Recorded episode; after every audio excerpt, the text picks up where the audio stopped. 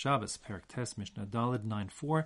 The Mishnah continues on its vein of finding various scriptural support and allusions for various rabbinic enactments. The topic of this Mishnah is the prohibition of sicha, which is anointing with oil, on Yom Kippur. As I think is quite familiar to people, on Yom Kippur, one there's a requirement for inui, for impoverishing the body, um, afflicting it, and there are five different categories of prohibition of what one may not do on Yom Kippur to fulfill that. Um, those things are eating and drinking, rechitza washing, sicha, the topic of our Mishnah, which is anointing with oil, and then also um, wearing leather shoes and marital relations. So those are the five things that one may not do on Yom Kippur. Those are the five categories. Now, the truth is, midoraisa, if one would eat or drink on Yom Kippur the requisite amounts, he would be liable to karis, divine excision, God forbid. Um, the other four categories are, according to most, and we'll learn that here, simply um, rabbinic extensions. So the prohibition against anointing or washing, wearing leather shoes, and being with uh, marital relations is all um, rabbinic in nature.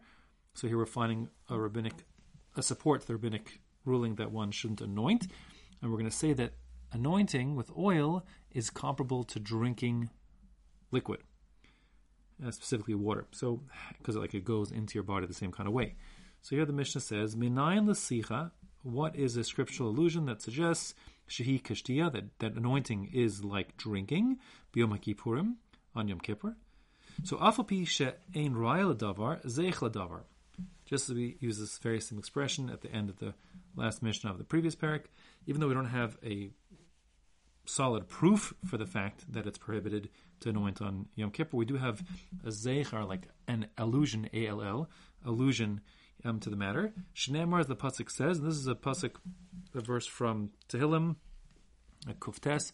David Melech is speaking about people uh, who've been uh, bad people, and he's essentially cursing them.